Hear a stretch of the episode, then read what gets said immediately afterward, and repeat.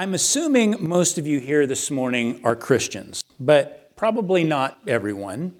Uh, maybe a wife or a husband or a friend drug you to church this morning, and, and that's fine. Or maybe you just came because uh, you're a little bit curious about what this Christian thing is and um, you want to see what it's about. And that's all cool because I think there's going to be a little something here for everybody this morning. Now, my question for you is Do you ever feel like, or at least sometimes feel like, that your life is just one big three alarm fire?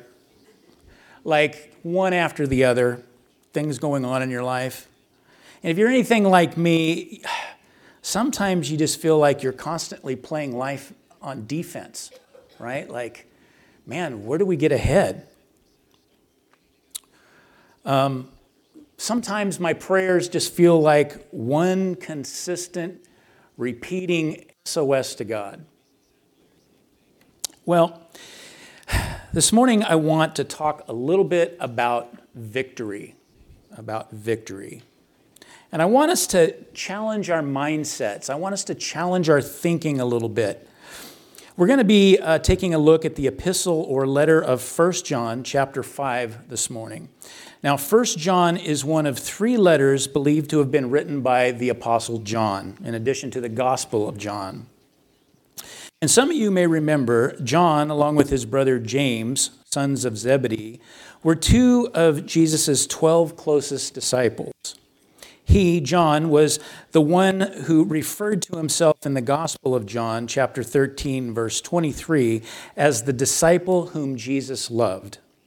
He, along with his brother James, appear often in the Gospels. Both John and James are often mentioned in Scripture along with Peter. The three of them came from a fishing background, and they all knew each other. He, along, um, uh, excuse me, um, John's father, he owned a fishing boat. And it was while on their father Zebedee's boat that John and James were both called by Jesus as his disciples. Now, there was a deep personal relationship between Jesus and John. That's evident in the Gospels. John was part of Jesus' inner circle of three, along with his brother James and also Peter. But perhaps Jesus' closeness to John is no more apparent than when Jesus was dying on the cross and said to John in the Gospel of John, chapter 19, verse 27, Behold your mother speaking of his own mother, Mary. And from that hour, the disciple, John, took her into his own home. Now, as one of the, uh, as of the writing of John, as of the time of John's writing here, John himself was getting up in age. He was now an elder statesman of the faith. John wrote this letter from Ephesus, it's believed, around 90 AD. By this time, most of the apostles, the 12 disciples of Jesus' inner circle, had all been executed. Even John's brother, James, was gone. What was the purpose of this letter? Well, John wanted to reassure Christians in their faith and counter some false teaching that was going on in the church. A heretical faction had developed within the church, a faction that promoted false teachings concerning the person and nature of Christ. Scholars have identified this heresy as what was called Docetism. The Docetists denied that Jesus had actually become flesh and blood. They denied that God had come in, human, in the human body. According to the writer Irenaeus, they represented Jesus as having not been born of a virgin, but instead as being the son of Joseph and Mary, born in the ordinary way. While Jesus, nevertheless, was more righteous and wise than the other men.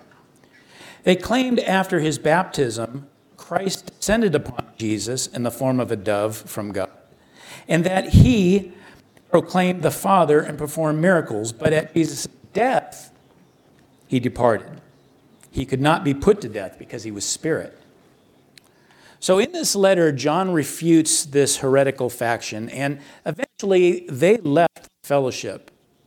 But in so doing, they, the Docetists, exposed the reality that they didn't actually belong to God's family.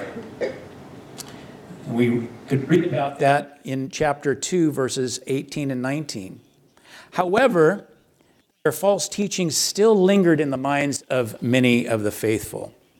So John wrote to clear the air of all the falsehoods and bring believers back to the pure beginning of the gospel and the basics of the Christian life.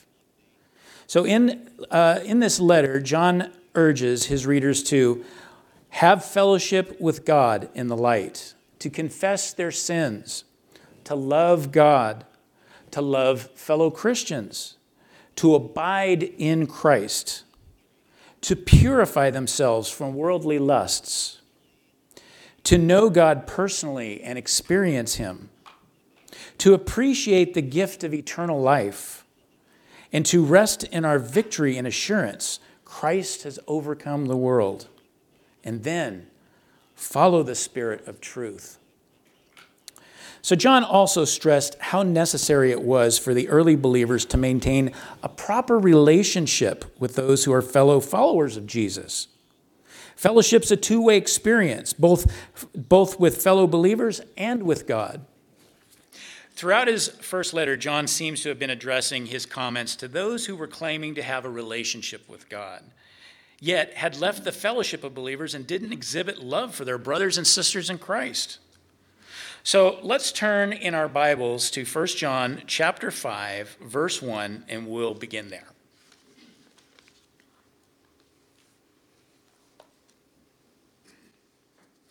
Verse 1 says, Everyone who believes that Jesus is the Christ has been born of God, and everyone who loves the Father loves whoever has been born of him.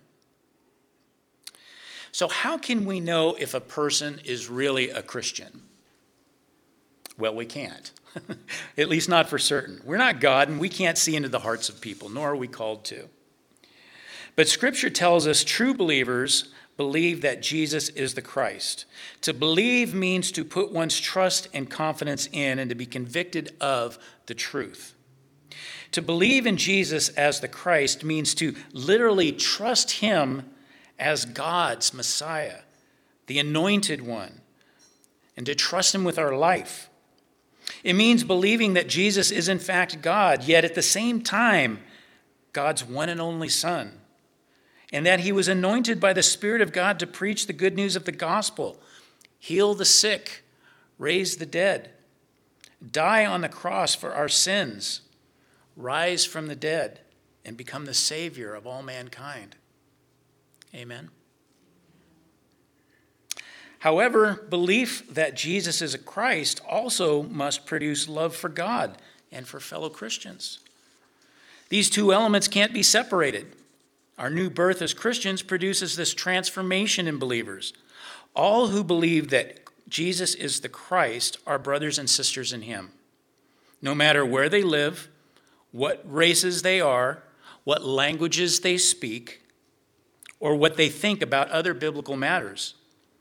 As true believers, we should love all those who share the same faith in Jesus as the Christ. They have the same Father, and everyone who loves the Father loves the Son.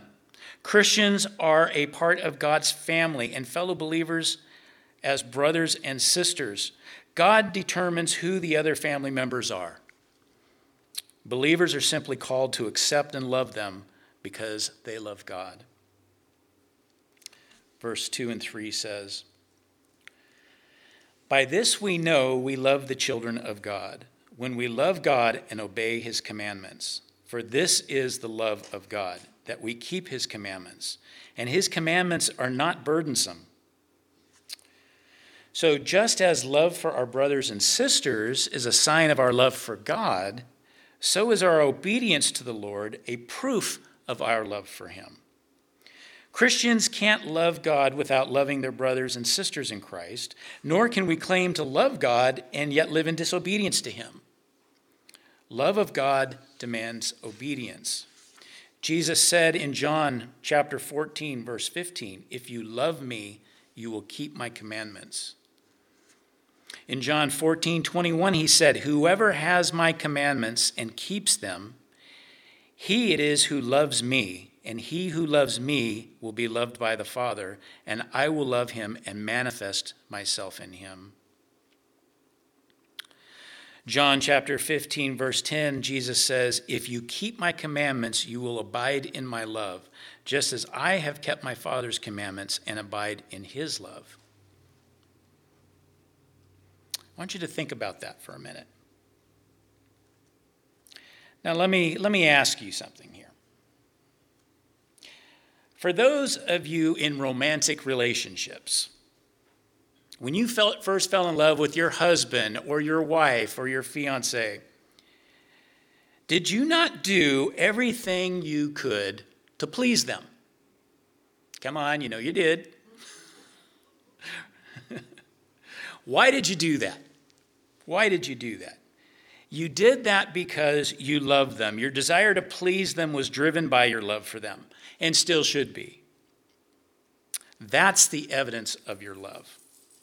Our obedience to God is evidence of our love for Him. We don't obey Him because we have to. We obey Him because it pleases Him, and because we love Him, and because we trust Him. Love is the nature of God. Scripture tells us God is love. And love is the ultimate expression of relationship. God created you and me for that relationship with Him. But love must be a choice, love must be given freely. The sad irony is, in order for us to truly love God, we have to be free not to. We have to have choice. It was that choice that Adam and Eve were faced with in the garden. And it's that choice every human being born since has been faced with. Jesus says, If you love me, you will obey me. Living to please someone we love isn't a burden, it's a pleasure. Do we love Jesus? Do we love Jesus? And did you notice that all these scriptures where Jesus mentions obedience, he also included love? Verse 4 and 5. For everyone who has been born of God overcomes the world. And this is the victory that has overcome the world our faith. Who is it that overcomes the world except the one who believes that Jesus is the Son of God? The world looks at God's commands as limiting, prudish, burdensome. But we Christians, those born again in a relationship with Him, know that obeying God isn't a burden because of the power of God's love within us and our genuine desire to please Him because of our affection for Him. Our faith gives us victory that has already overcome the world. We know how the story ends. We are His children, we have eternal promises of God. Interestingly, the word here for victory is the Greek word Nike, a word now used for sports equipment, but it symbolizes the ultimate victory. Our faith in Christ provides the power source and the means to victory. As believers, our trust in God through Christ allows us to participate in the victory Christ won for us through his sacrificial death on the cross and resurrection from the dead. Way back in chapter 4, verse 4, John congratulated believers for having overcome false teaching. And he explained, For he who is in you is greater than he who is in the world. The world, the word world means the same thing there in chapter 4, verse 4 and 5 as it does here. The term world is the Greek word cosmos, which means the arrangement or system describing the world system, everything standing in opposition to God. Scripture tells us, Christians, there are three specific things we have been equipped for and are instructed to overcome the world, the flesh, and the devil. James tells us in James 4 7, submit yourselves therefore to God, resist the devil, and he will flee from you. Paul gives us a list of weapons of spiritual warfare we need to use in overcoming our spiritual enemy. In Ephesians 6, verses 14 through 17, Paul says, Stand therefore, having fastened on the belt of truth, having put on the breastplate of righteousness, and as shoes for your feet, having put on the readiness given by the gospel of peace. In all circumstances, take up the shield of faith with which you can extinguish all the flaming darts of the evil one. And take the helmet of salvation and the sword of the Spirit, which is the Word of God. But here, John explained what it meant to overcome the world. He said, For everyone who has born, been born of God overcomes the world.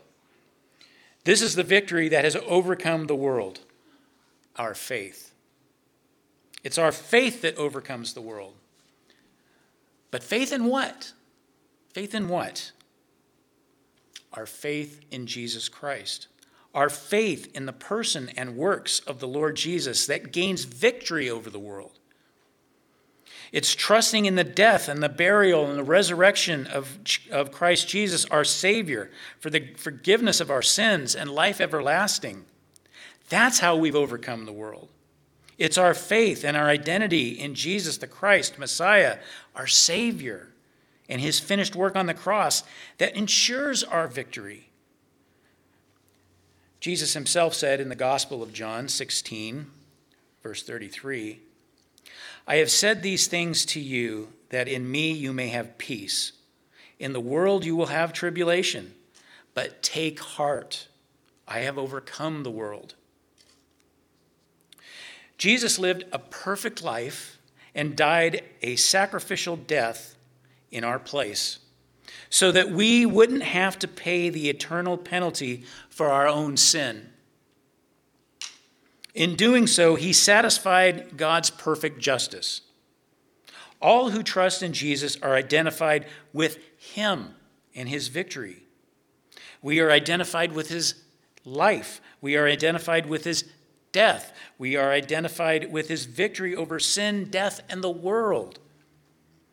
Because the Lord has overcome the world, all who trust in his name have also overcome the world through their identity and relationship with him. By faith in Christ, we have overcome the world and the evil one.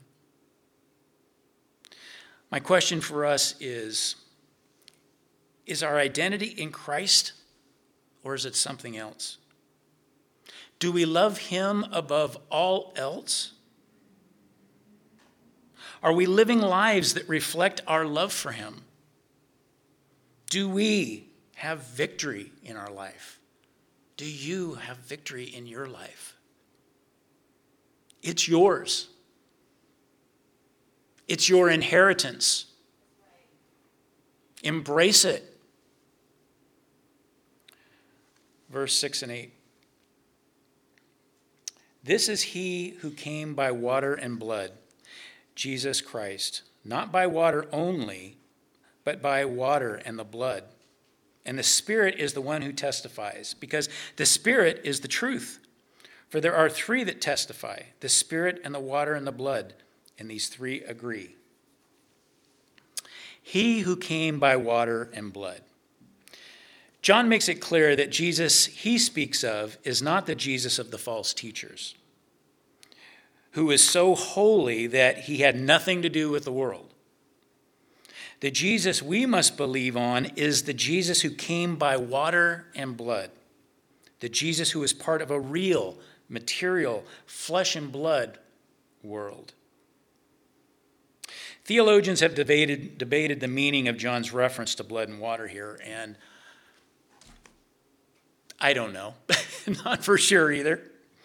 But perhaps the simplest view is the water spoke of Jesus' first birth, being born of waters of the womb, and blood speaks of his death. And if this is true, John would be simply saying Jesus was born like a man and he died like a man. Jesus was completely human, not some separate supernatural being with no real contact with the physical world, as the false teachers had claimed. Verse 9 and 10. If we receive the testimony of men, the testimony of God is greater. For this is the testimony of God, that he has borne concerning his Son. Whoever believes in the Son of God has the testimony in himself. Whoever does not believe God has made him a liar, because he has not believed in the testimony that God has, has borne concerning his Son. According to the Jewish law, familiar to many, if not most, of the church in John's day, the testimony of one person was not a valid witness. Truth or the validity of a thing had to be established by two or three witnesses, according to Deuteronomy chapter 17 and chapter 19. And since people believe human testimony when validated by two or three witnesses, John explained that surely they would believe the greater testimony that comes from God. The gospel twice records God's clear declaration that Jesus is God's Son. First, at Jesus' baptism, Matthew 3. And then at his transfiguration, where before his disciples, Jesus' Jesus' appearance was transformed and his face shone like the sun in Matthew 17. And doesn't the Holy Spirit testify to Jesus in our hearts? All three form a single testimony from God that Jesus is the Christ. Verses 11 through 13. And this is the testimony that God gave us eternal life, and his life is in his Son. Whoever has the Son has life. Whoever does not have the Son of God does not have life.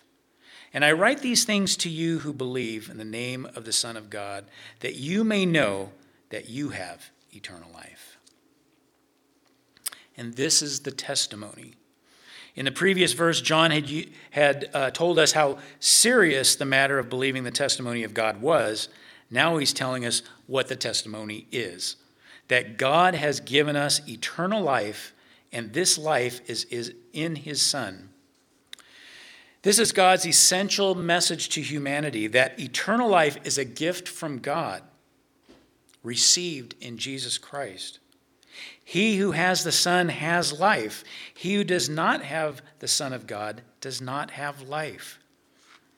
It's all about Jesus and living in Jesus. Jesus is the only way to eternal life. He who does not have the Son of God does not have life.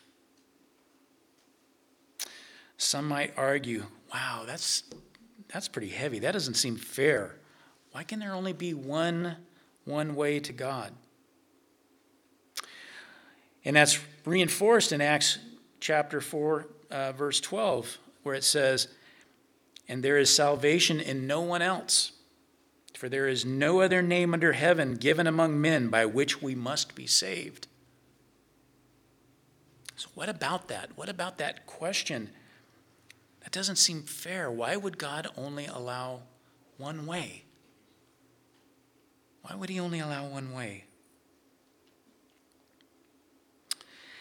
If one were if one truly understands or understood the rebellious and sinful condition of humanity before the holy God of the universe, they would quickly realize that really that's the wrong question.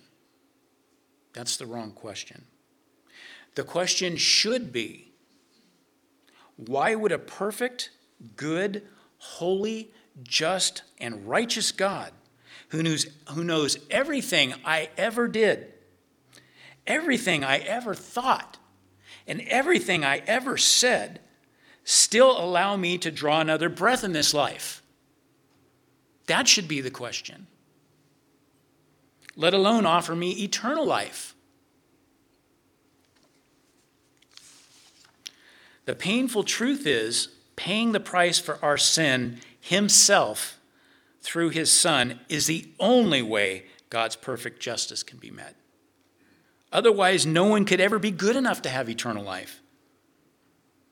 He only has one way because he loves us more than we can ever imagine, and it's the only way we can be made holy and acceptable before him. Ephesians 2, verses 8 and 9 tells us, For by grace you have been saved through faith, and this is not your own doing. It is a gift of God, not a result of works, so that no one may boast. Our salvation has everything to do with what Jesus did and absolutely nothing to do with what we do. We simply need to accept the gift. If someone offers you a gift and, and presents it to you, here, I want you to have this. Until you take possession of it, it's just an offer. It's just an offer. In order for that gift to be ours, we have to accept it. In order for that gift to be ours, we have to take possession of it. He goes on to say, I write these things to you who believe in the name of the Son of God, that you may know that you have eternal life. How important that we believe on the name of the Son of God. For there is no other name given under heaven whereby we must be saved. We can never forget that it was the blood of Christ that saved us from the penalty of sin. And it was the cross of Jesus that saved us from the power of sin. As believers, we are positioned in Christ. As believers, we are identified with Christ's death. And so, as believers, we were crucified with Christ. But also, as believers, we are identified with the resurrection of Christ.